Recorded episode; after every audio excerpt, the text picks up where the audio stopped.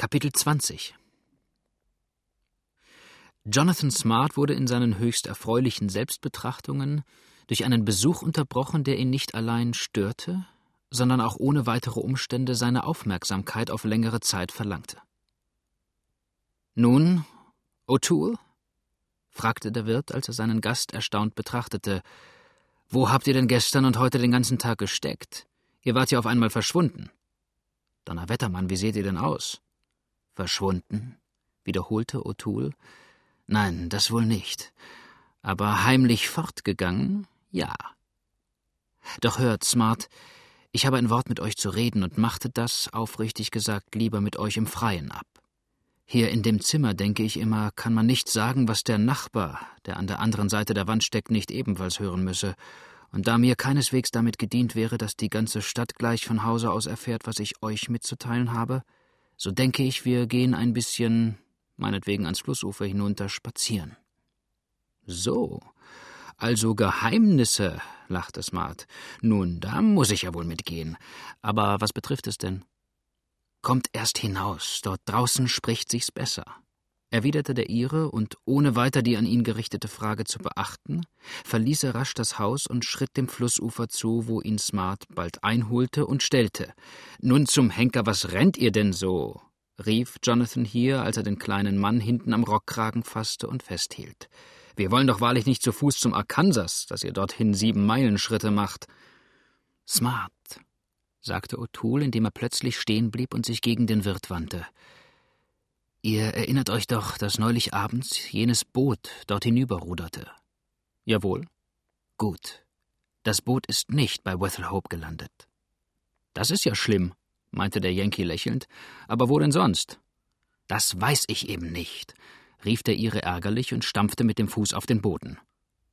Ihr habt mir in der Sache allerdings kein Stillschweigen auferlegt, Mr. O'Toole, bemerkte Smart feierlich. Ich versichere euch aber nichtsdestoweniger, und zwar ganz aus freien Stücken, dass ich keiner sterblichen Seele dieses mir anvertraute Geheimnis je, selbst nicht unter peinlicher Tortur, vertrauen oder gestehen werde. Smart, die Sache ist ernsthafter, als ihr glaubt, rief O'Toole ärgerlich. Allerdings weiß ich nichts Bestimmtes. Ein Geheimnis liegt aber diesen Booten zugrunde. Jenes Fahrzeug ist nicht drüben gelandet, aber auch nicht, weder stromauf noch stromab am Ufer hingefahren. Ich bin eine ganze Strecke hinauf und hinunter gegangen, und überall haben mir die Leute versichert, es könne kein Ruderboot, außer mit umwickelten Rudern, zu jener Stunde an ihrem Ufer vorbeigefahren sein, ohne dass sie es gehört hätten.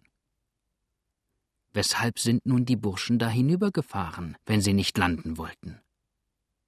Einfach deshalb, um uns hier glauben zu machen, sie gingen dorthin, während ihr Ziel ganz woanders lag. Und weit kann das Ziel auch nicht von hier sein.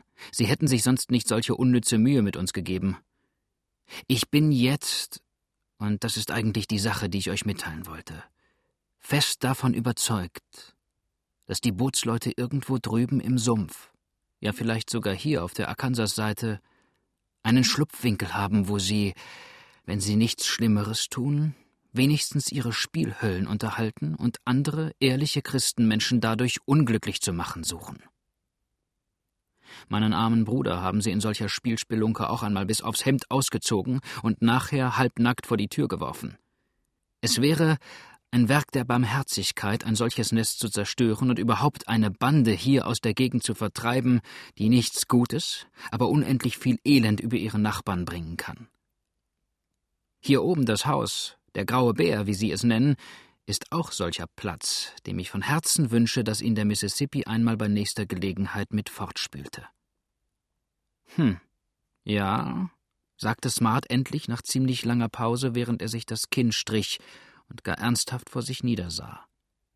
Das, was ihm Tom Barnwell an diesem Morgen erzählt hatte, fiel ihm fast unwillkürlich wieder ein, und er blickte sinnend auf den Strom hinaus, den aus Sümpfen kommender leichter Nebel umzog und mit einem dünnen, beweglichen Schleier bedeckte. Und ihr wisst ganz sicher, dass Sie nicht drüben gelandet sind? fragte er endlich. Nicht etwa bei Millers unten? Denn von da an führt auch noch ein Weg durch den Sumpf. Das dachte ich ebenfalls, rief O'Toole, und ließ mich deshalb die Mühe nicht verdrießen, hinabzulaufen? Aber Gott bewahre. Millers Nigger, Jim, ihr kennt ihn ja, hat von Dunkelwerden an das Ufer nicht verlassen und schwört Stein und Bein, es sei keine Katze in der Zeit vorbeigeschwommen, viel weniger an Land gestiegen. Und in den Rohrbruch unten und oben können sie doch wahrhaftig auch nicht ohne ganz besondere Gründe hineingekrochen sein. Beiläufig gesagt, ich war auch bei dem Deutschen dort unten. Brander heißt er, glaube ich, der neulich hier auf einmal krank gesagt wurde und nachdem der Doktor in Nacht und Nebel fortsprengen musste. Aber kein Finger tut ihm weh oder hat ihm die letzten acht Tage wehgetan. Ich will gerade nicht. Aber da kommt einer von der Bande, seid ruhig. Wir bereden die Sache ein andermal. Smart wandte sich schnell nach dem so bezeichneten um, erkannte aber niemand anders als unseren alten Freund Tom Barnwell, der nach seinem Boot gesehen hatte und nun am Ufer heraufschlenderte. Als er den Wirt bemerkte, ging er rasch auf ihn zu und rief ihn schon von weitem an. Nun, Sir, wie ist's? Habt ihr euch des armen Mädchens erbarmt? Wollt ihr sie nicht wieder auf die Straße hinausstoßen? Nun, lächelte Jonathan, ich hätte es schon gern getan, aber meine Frau will das nicht. Sie besteht darauf, das arme Kind bei sich zu behalten und es zu pflegen, bis es wieder gesund ist. Nachher soll es aber erst recht dableiben und ihr in der Wirtschaft helfen. Das haben Sie durchgesetzt? rief der junge Mann freudig. Wer, ich? fragte Smart. Fragen Sie einmal meine Frau darüber. Aber Schatz beiseite, Sir. Erzählen Sie uns doch noch einmal, uns beiden hier. Mr. O'Toole ist ein Freund von mir und ein braver Mann. Wie und wo, aber besonders genau, wo Sie das Mädchen gefunden haben und was es dort für Auskunft über sich gab. Tom willfahrte gern diesem Wunsche und gab über den Ort, wo er die Unglückliche auf so wunderbare Art angetroffen hatte, so ausführlichen Bericht, wie es ihm möglich war. Und konntet ihr gar nichts weiter von dem armen Kinde herausbekommen? wie es auf die Insel geraten sei, ob es Schiffbruch erlitten, ob das Boot vielleicht einfach auf einen Snack gerannt oder vielleicht gar angefallen worden wäre? fragte Smart endlich, während der Ihre mit der gespanntesten Aufmerksamkeit dem Bericht lauschte. Nein, sagte Tom sinnend, nichts Gewisses, denn in ihrem Zustande konnten ihre Reden kaum für zurechnungsfähig gelten, obgleich einzelne Worte, die ihr entschlüpften, auch wieder das fürchterlichste ahnen ließen. Sie sprach von gespaltenen Köpfen und blutigen Leichen, von ihrem Gatten, der rein und weiß aus der Flut emporgetaucht wäre. Ich hoffe, ihr Zustand wird sich, bis ich zurückkehre, gebessert haben und sie selbst dann vielleicht Näheres über ihr Unglück anzugeben wissen. Ach Gott, es ist ja auch möglich, dass irgendein entsetzliches Los die ihren traf und Schreck und Entsetzen ihre Sinne verwirrten. Es sollen sich, wie ich gehört habe, noch immer Indianer in der Nähe des Flusses aufhalten. Sie sprach also gar nichts, was auf das Vorgefallene weiter Bezug haben konnte? fragte der Ire. Die ersten Worte, die ich hörte, sagte der junge Mann nachdenkend, handelten von einem Vogel, den sie in seinen goldenen Käfig zurückhaben wollten, und sie redete von durch die Büsche kriechen und ihn wieder fangen wollen. Doch das war der Wahnsinn, Sie saß auch wie ein Vogel auf dem Aste eines niedergebrochenen Baumes. Nun, einen goldenen Käfig hätte sie wahrlich nicht gehabt, wenn sie auch gefangen gewesen wäre, meinte der Yankee. Auf welcher Insel war das? fragte der Ire. Unten? Auf 63? Ja, ich kenne die Zahlen nicht genau, erwiderte Tom. Es muss die zweite oder dritte von hier gewesen sein. Es lagen zwei von ihnen nicht weit voneinander entfernt? Ja, ich glaube. Erst kam eine runde, kleine Insel, dicht mit Baumwollholzschößlingen bedeckt. An der haben wir auch die Nacht mit dem Dampfboot gelegen. Die hat keine Nummer und ist unbewohnbar, sagte der Ire. Dann. Ja, wahrhaftig, dann muss die gekommen sein, wo ich Marie fand. Ich weiß mich wenigstens an keine weitere zu erinnern, als noch ein Stück weiter unten, an zwei größere nebeneinander, zwischen denen ich hindurchfuhr. Das sind zwei und 63, also war das 61. Die hat aber ein Hurrikan durch und durch verwüstet. Ich wollte dort einmal ans Land, es war jedoch nicht möglich einzudringen, die Bäume lagen wild und toll durcheinander. Ja, ganz recht, an der Insel war's, und Gott nur weiß, wie sie in das Zweig- und Astgewirr hineingeraten ist. Ein wahres Wunder muss sie gerettet haben. Smart. Smart, sagte der Ire kopfschüttelnd, ob am Ende nicht doch jenes Boot mit der ganzen Geschichte zusammenhängt? Das wäre kaum möglich, meinte der Wirt. Am Mittwochabend sind die hier abgefahren und Donnerstag. Nun ja, es könnte schon sein. Das glaube ich aber nicht. Was für ein Boot? fragte Tom aufmerksam werdend. Am Mittwochabend? O'Toole erzählte ihm von seinem Verdacht und wie ein Boot, das hier vom Lande gestoßen und gerade über den Strom gerudert, doch von niemandem drüben gesehen worden wäre. Und das war am Mittwochabend? Ja, spät. Ein junger Farmer namens Bradshaw, den ich unterwegs sprach, erzählte mir, dass er an jenem Abend ein mit vielen Männern besetztes Boot angerufen habe, sagte Tom. Bradshaw. Der wohnt ja gleich hier unten, keine sechs oder sieben Meilen von hier und an dieser Seite des Flusses. Ja, ganz recht. Er hat es mir erst gestern erzählt. Er behauptete auch, es gingen besonders nachts recht häufig Boote dort vorüber, und zwar ebenso oft Strom auf wie Strom ab. Er meint, es müsse irgendwo in Helena oder Montgomery's Point eine Spielhölle sein, dass sich die Leute nächtlicherweile des Stromaufruderns unterzögen, um nur nicht entdeckt zu werden und in Strafe zu verfallen. Sonderbar bleibt das, sagte Smart. Das Flussvolk, ihr nehmt mir die Benennung nicht übel, ist doch sonst gerade nicht so entsetzlich furchtsam vor den Gesetzen, die sie wahrhaftig am allerwenigsten genieren. Smart, rief jetzt der Ire plötzlich. Ich habe mein Wort gegeben, dem Boot nachzuspüren, und ich will es halten. Vorerst lande ich einmal bei Bradshaw und lasse mir von dem sagen, was er weiß. Und dann untersuche ich die Weideninsel und die darauf folgenden Nummern, eine nach der anderen. Finde ich verdächtige Spuren, so hole ich Hilfe und spüre die Sümpfe ab. Bei St. Patrick. Ich will doch sehen, ob ich so auf den Kopf gefallen bin, dass ich am helllichten Tage Gespenster sehe, wenn keine da sind. Wann fahrt ihr ab? fragte Tom. Gleich. Das verschiebe ich keinen Augenblick länger, lautete die Antwort. Wollt ihr mit? Ich gehe allerdings auch Strom ab, aber jetzt noch nicht. Ich darf jenes unglückliche Mädchen wenigstens heute noch nicht aus den Augen lassen und kann morgen immer noch zeitig genug in Victoria eintreffen, ehe Edgeworth sein Boot ausgeladen hat.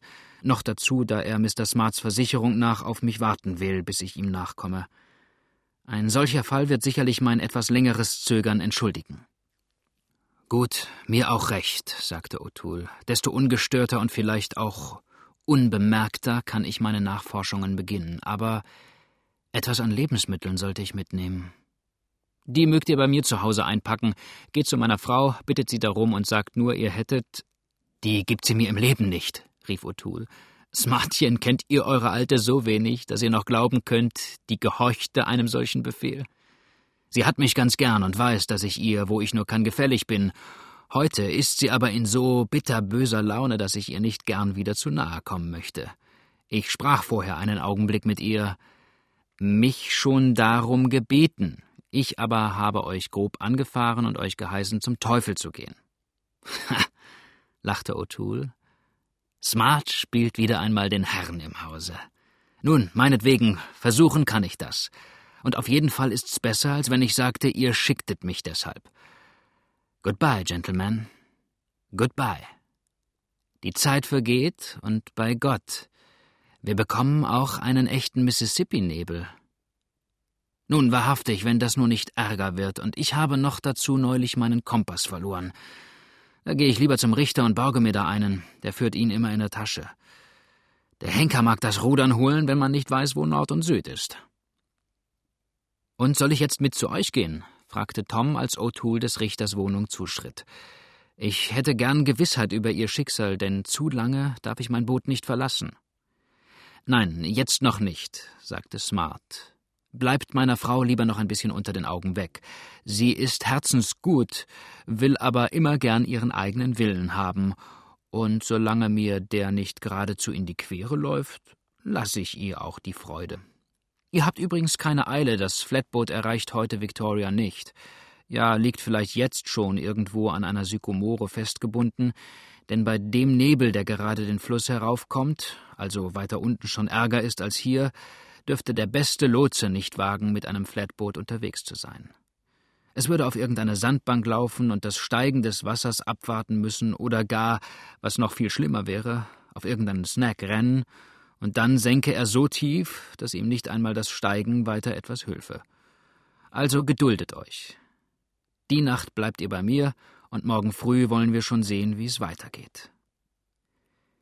Tom Barnwell, der wohl einsah, dass er dem Rat des gutmütigen Yankee folgen müsse, schlenderte langsam am Ufer hin, um zu sehen, ob er nicht auf einem der anderen Flatboote vielleicht einen Bekannten finde.